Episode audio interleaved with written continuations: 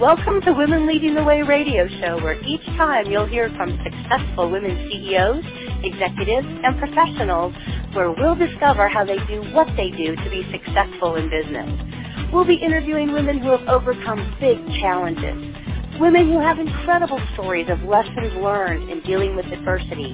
We'll even interview women who have started and grown successful organizations and women who are C-level executives with unique talents and positions. Our goal is to bring successful businesswomen together to share how they're leading the way in business today. Good morning and welcome to Woman Lead Radio brought to you by Connected Women of Influence. I'm Melissa Washington, your host of Women, Veterans, and Business. Our show topic today is military transition and finding your passion after taking off the uniform and how to survive in small business ownership. And our leading lady today is Laura Hatcher. Good morning, Laura. Good morning, Melissa. Thank you so much for being here, and thank you for your service.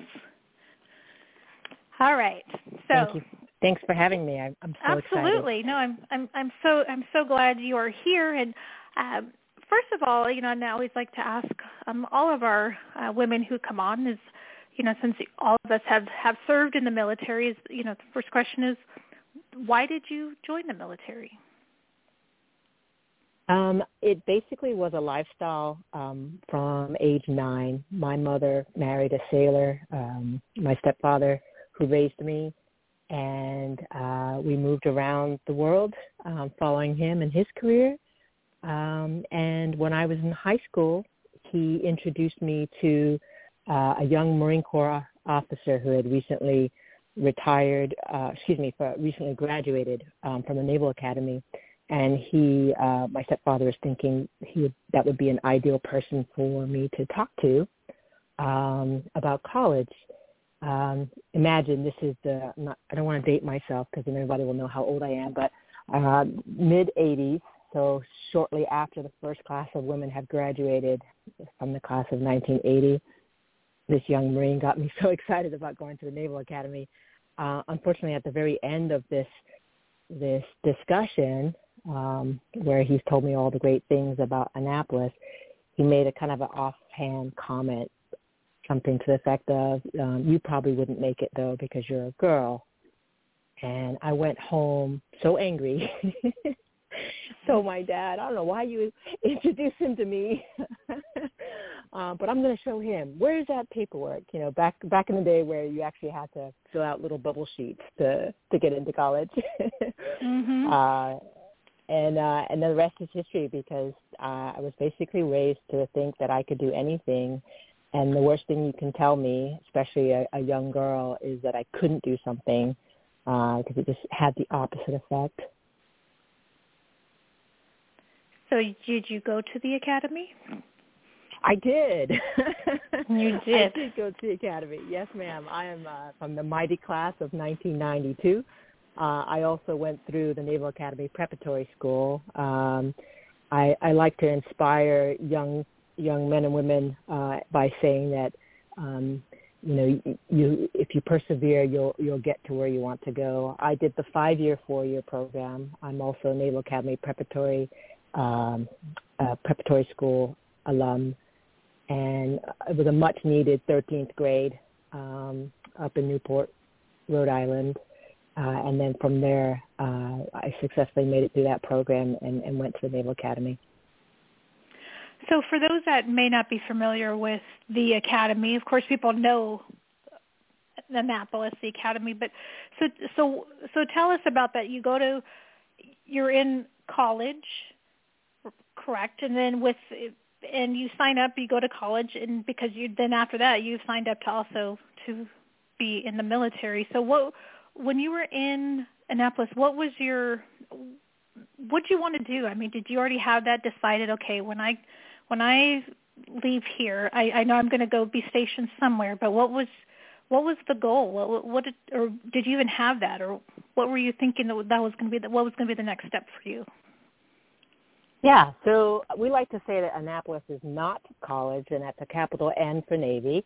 Uh, but we we even have T-shirts printed, not college. Um, but it uh, obviously uh, all the service academies are prestigious institutions that develop uh, men and women uh, to be leaders both in the military and after uh, they've served, regardless of how long they've served uh, in their communities. Um, full disclosure, I was recruited. I was a, a, a volleyball player out of uh, San Diego, California, only because that was the last place that my dad was stationed, not because I'm from there. Uh, as I mentioned earlier, I grew up around the world. Um, and I had um, a little bit of talent, um, but my grades were pretty good. And uh, and so when I went, um, it was to it was to play volleyball. Uh, so I like to say I majored in volleyball and and figured out the rest how to survive there. but uh, once you once you commission, um, you know, and that's that's based off of uh, a lot of different opportunities that you're exposed to while you're there. During the summer months, uh, you get to go through different summer training um, where they introduce you to the different communities in the Navy. Um, some of where you go is dictated by your your academics, uh, how well you do or how well you don't do, depending on the situation, uh, your class ranking, um, and, and obviously what, what your desires are, uh, and, and really more importantly, the needs of the Navy. And so when I graduated from the Naval Academy, uh, because I went in as a jock, I was looking for something um, very athletic, and so I uh, went into the Navy diving community as a Navy diver, um, mainly because uh, just from from what I having been raised, as I mentioned, being able to do anything, um, I saw the Navy diving community as an equal platform for me. The standards for men and women were identical. And if I was going to stand next to my peer, my male peer, I wanted him to know that I had done just as many pull-ups and push-ups and swimming as he had to be there. So after the academy, you went to dive school, or after you went to prep school, then you went to dive school? Yeah, so prep school, Naval Academy, uh, went to dive school. Uh, back then, diving, they lied a little bit. There wasn't much diving in, in Navy diving. uh, I actually had to go through surface warfare school as well and uh, diesel engineering officer school. So a lot of schools. I was, I was basically in school for the first two years after I was in the fleet. Uh, and then my first um, duty station was in Hawaii, which sounds amazing, but when you're on a dive boat, it's actually arduous duty because the, the mission for a diving officer on one of the junk boats, as we like to call them, was salvage and towing. And so we were mm-hmm. always on call um, supporting anything that fell out of the sky or ran aground, which seemed like every day. no, I I get it. I w- I wasn't a diver, but I was my first ship was a rescue salvage ship, and we were full of of divers. So I I remember I that. It. I remember that. Yes, that was, yes. That was your first tour. That's awesome. Yes. so you know, it's tough duty on that small boat. yes. Yes. How? So with that, so was your plan to stay in and retire uh, once you were in? Oh no. Um, so that first tour was horrible, uh, frankly. Uh, I wanted to quit. but um, by that time, my my stepfather, who had raised me, my dad, uh, he was a chief by that time, maybe even a senior chief. Um, actually, I know. I think he was already a master chief, and he said, "Hey, you know, uh, you don't get to quit. Um, you've invested way too much." He basically, you know, put his arm around me and said, "Find something else if you don't want to do this." Uh, and and diving was uh, also evolving at that point. Everybody was funnel, being funneled into EOD school. Um, uh, explosive ordnance disposal. And remember, I, I told you I'm a jock, so I have no business doing any kind of math that requires bombs and thinking and technical stuff was not my forte. You do not want me defusing a bomb. Uh, and so I decided to switch over to the intelligence community. My dad uh, was a cryptologist, and he introduced me to the world of cryptology and intelligence and said, you know, you can do this thing that's called uh, lateral transfer, which in the Navy means that you can change your MOS or your designator and do something else. And that's what I did. And little did I know that uh, my dad was actually uh, mafia uh, in the in the cryptology world. Everybody knew him once I got in there. I, I discovered that um, because his life was based on need to know, I had no clue when we were moving around the world where he was or what he was doing. But once I got uh, introduced to that community, uh, I learned a lot about my father's career because I, I now had the need to know. Very cool. So with that, so what um, you, you, tr- you transferred over into a whole different different community. So where did you, did you see yourself? Okay, this is probably going to be, you know, I'm going to be done, and then I'm going to transition out of the military, and then I'm going to do this. No, I, I think everybody uh, in the military. When we enter the military, I don't. I'm not sure that anybody actually goes in saying, "I'm going to stay for the, you know, 20 years," or "I'm going to stay until they kick us out." I think you keep going until you either don't enjoy it anymore or they ask you to leave. In my case, I I stayed because they kept promoting me, uh, and I was I was enjoying myself. I have done so many things in the Navy. I had a great career. Uh, I've jumped out of airplanes. I, as I mentioned, I was a Navy diver. I've, I've driven ships. I've been on a carrier. Um, I've I've worked for some amazing leaders I've worked some for some some some big jerks and still and still managed to learn and uh, evolve uh, through the good and the bad. So um, you know, I also wanted to inspire others. I grew up in, a, in an era where there were no uh, senior women with children. I didn't see uh, I didn't see me. I wanted to have kids and I wanted to have my career too. And so uh, as you get more senior, as you probably know this, you you, te- you you realize that you're a role model whether you want to be or not. And I looked around and, and didn't see uh, women serving with families successfully anyway. So um, I have three sons that I had all on active duty. Uh, and um, that's another reason why I stayed in because they eat a lot.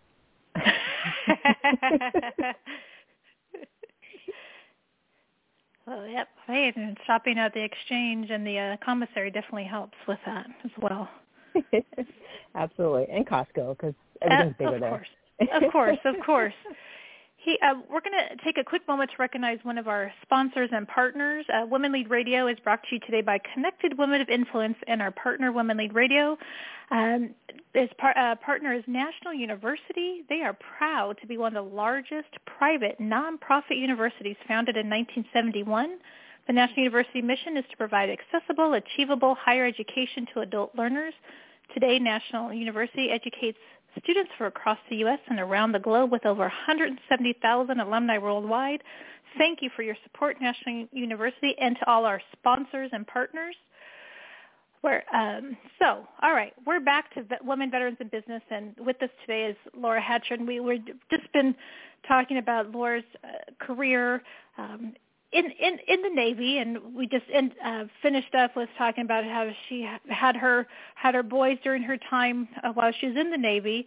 So so let's let's fast forward a little bit when you're getting ready to say, okay, it I'm it's, it's time it's it's time for me to get out and to get into the civilian world. And when it was that time, what what what did you want to do? What did you think you were going to do? Uh, so I I believe that we're institutionalized to think that we need to go and get a high paying job. Um, mm-hmm. I, I really do. TAP TAP kind of leads you. TAP being the transition assistance program classes. You know, it's deaf by PowerPoint for a whole week, uh, and it scares the crap out of you, right? About you've got to mm-hmm. go get a job. You've got to go. You got to go make this money. If you were making this much as a you know whatever rank, uh, you, then you have to make three times as much because of all the things that you didn't realize that um, you know had value, and um, and it, and it's a lie. you don't have to go. I like to say you don't have to go to the back to the Borg. Uh, you can skip the cubicle and the commute and somebody else's drama. I I did go do that. Uh, I was an overachiever. Um, 31 years of having a job. You know, the thought of having a break in between there is unfathomable. Um, so I actually did have a job before I got off of active duty. I was double dipping, um, and uh, I, I uh, worked for a nonprofit briefly. Uh, but within that first year, I realized um, I don't I don't need to. The Navy's going to pay me a pension um, to wake up for the rest of my life. I might as well take that and go find something that I actually want to do that I actually enjoy. Um, but the challenge that we all find is as excited as we are about getting out, about new prospects and new opportunities. Um, for me, anyway, I didn't know what I liked to do. I didn't know who I was. I had been defined by the uniform for so long. Uh, and so you have to really introduce yourself to yourself and figure out what your passions are um, once, once you leave. And no one told me to figure that out before I left, which I wish, looking back now, they had.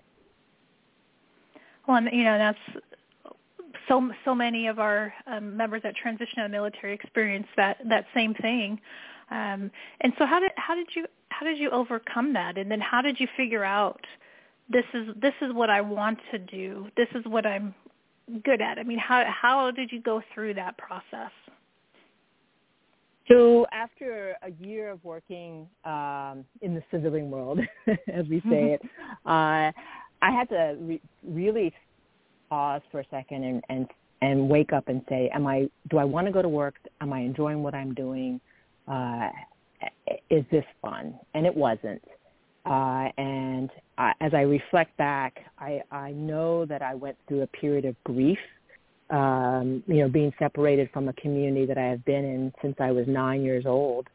Um, I know that I um, was doubting my ability to to find something I truly wanted to, and so I just kind of looked within. I had a, um, a side hustle the last couple of years that I was on active duty, uh, taking pictures, photography I didn't think much of it that that I could make something out of that as a, you know to sustain uh, a sustaining business. But um, once I realized that uh, I have the unique opportunity to um, survive with health care already from the military, a pension, um, I thought, why not? You know, it's not for everybody. And I do tell people, you know, don't look at me as the example so much because I do have a few cushions here um, in terms of health care and that pension. Uh, so don't don't quit your day job just yet. Build up that business first. But I I I basically said, let me do this. Let me figure out if I can do this. And um, it's evolved.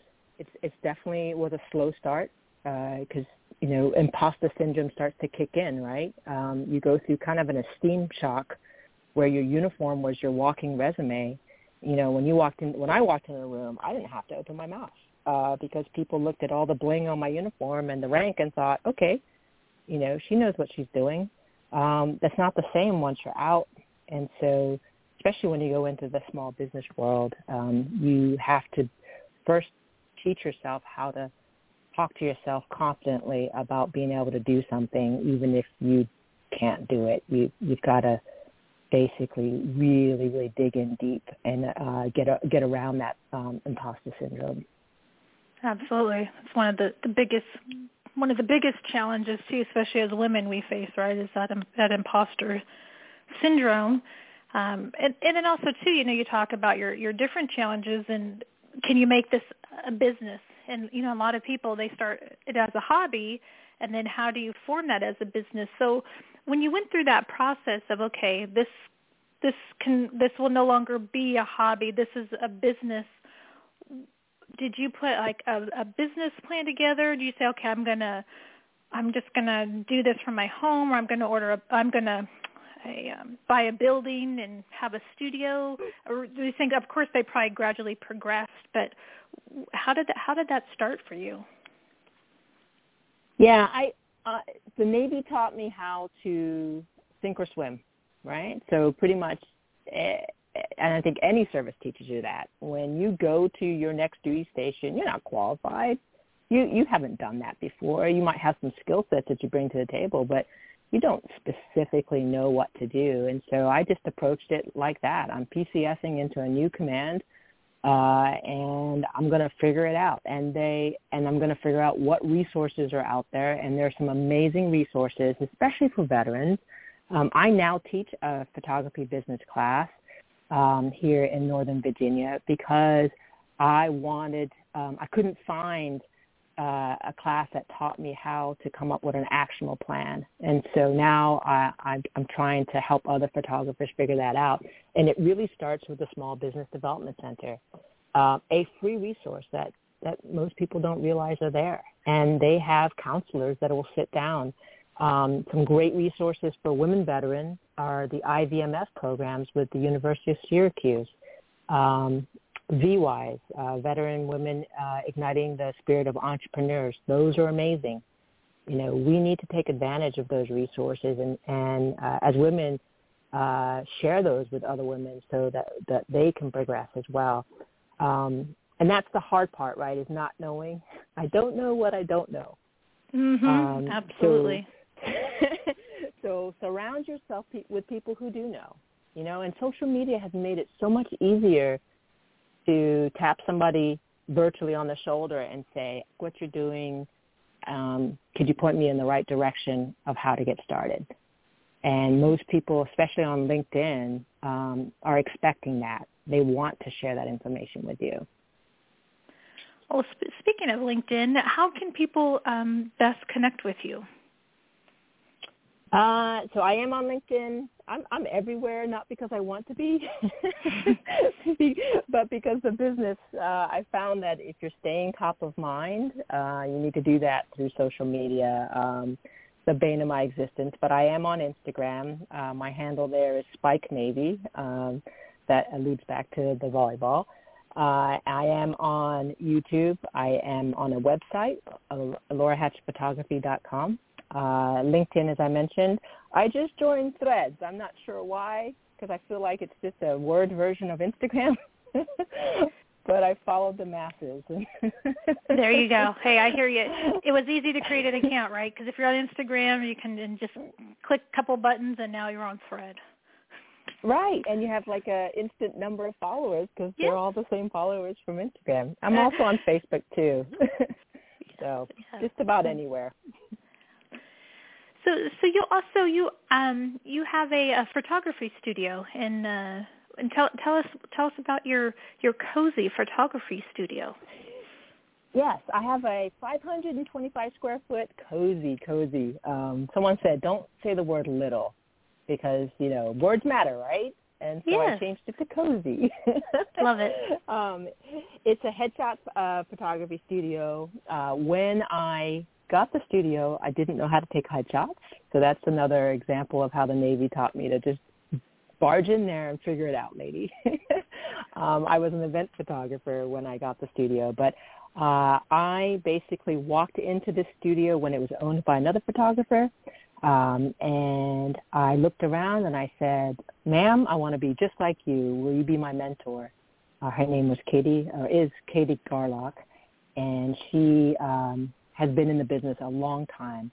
And I told her, I said, hey, the military teaches us to surround ourselves with mentors and accountability buddies if we aspire to be where, where you are. And uh, she mentored me for about three years. And then somewhere along the way, she mentioned she was going to go back um, to the Midwest somewhere to settle down closer to her family. And I, I said out loud, how much rent do you pay here? and the rest is history. Keep in mind, I still didn't know how to take a headshot. well, and now now uh, you have it perfected. Yes. well, I, there's never such thing in photography. You can always grow, and that's I think one of the lessons I've learned as well is you really need to continue to learn. Never stop learning because uh, I actually firmly believe that that imposter syndrome is helpful for that because uh, it keeps you grounded right? Because if you feel like you've made it or you're at the top, that's where you're prone to fall down again, uh, getting too full of yourself. And so, with your photography, because your your your studio is in Old Town Alexandria, now do you? Right. So, having been in the military, of course, you do a lot of in uniform photos as well as um, out of uniform. So, does somebody have to have been in the military um, to utilize your services? Not at all. Uh, I my audience generally is transitioning veterans, whether they've been in for five minutes or or um, you know an entire career. Uh, I have a very strong word of mouth um, process, and mainly because of, of LinkedIn, I believe. Um, but no, I, I service the area. Um, I photograph um, senior portraits as well as corporate uh, uh, one of my favorite things to do, though, is retirement ceremonies for the military. mainly because, uh, as you know, retirement ceremony, especially Navy, there's a lot of pomp and circumstance. And I just enjoy capturing every single detail and then uh, providing that retiree with an, uh, a coffee book that lays out the entire event again because it's like a wedding, right? At the end of that, you're so overwhelmed with how many people came out to support you. You don't remember who was there. And to be able to pick up a beautiful heirloom like that and uh, see who was there um, after everything dust has settled is, is I, I think, probably the most important thing is to celebrate that legacy with, with that memory. Oh, giving me goosebumps. Giving me goosebumps. That's so. there you go. Hey, well, this, let's just let's go in a little bit further now too, because you have an exhibit. So tell everybody about this exhibit that you currently have on display. Ah, uh, yes. So last fall, uh, the Virginia War Memorial, which is located in Richmond, Virginia, approached me, uh, Dr. Uh, Clay Mountcastle, and asked me if I would consider uh, traveling around the state of Virginia and photographing uh, 50 uh, Vietnam veterans from the state of Virginia. Um, it was in uh, preparation for the 50th anniversary um, of the signing of the Paris Peace Accords, which was in late January of this year. I believe it's the 27th of January. Uh, was the 50th anniversary, and so we we did that. We went around um, four major uh, locations in the state of Virginia, um, photographed um, 50. Uh, six of them were women. I was trying to get more than than six. I was trying to get it up to at least ten. Um, but as you know, uh, especially from that era, many women do not identify themselves as veterans. Um, but it was just an amazing, an amazing event, and uh, the exhibit ha- is on for the entire year of 2023, and I believe it's going to stay up for a little bit longer um, into early 2024. And uh, it's I've never seen my pictures so um, produced so large. I've always seen them on the screen, so it was a little overwhelming to walk in and see uh, these huge uh, life-size, um, you know, portraits uh, in black and white of these 50 veterans. Uh, and we had a grand opening, and I got to tell you, that was the most. I'm getting goosebumps now just talking about it. That was the most memorable event when they invited um, about 30 of them were able to come with their extended families for the grand opening.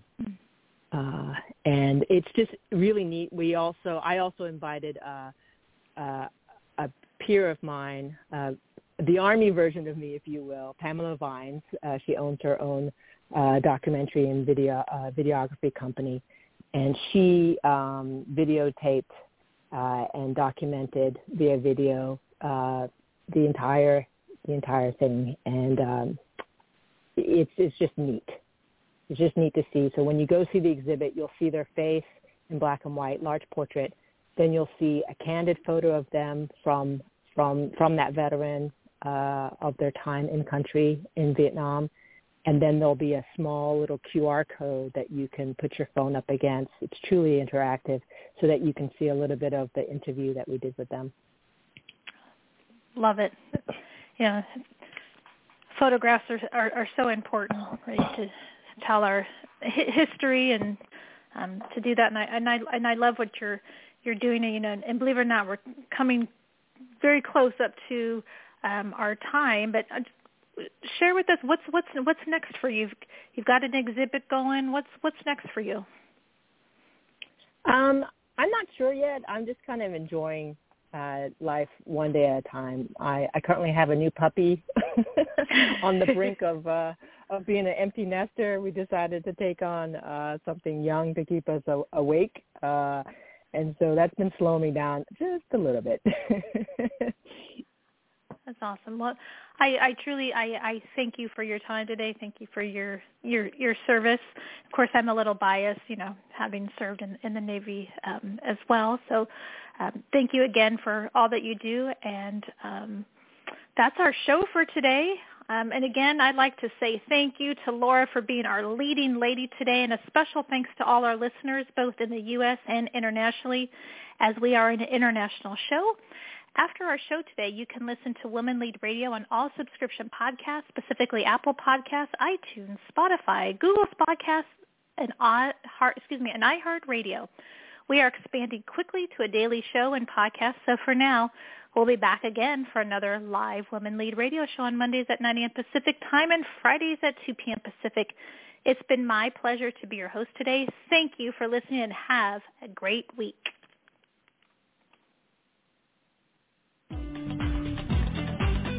Women Leading the Way is produced by Connected Women of Influence, the premier private membership organization where like-focused business-to-business executive and professional women connect, collaborate, and cultivate a vast network of high-level affiliations, resources, and professional relationships. For more information about Connected Women of Influence, please visit our website at connectedwomenofinfluence.com.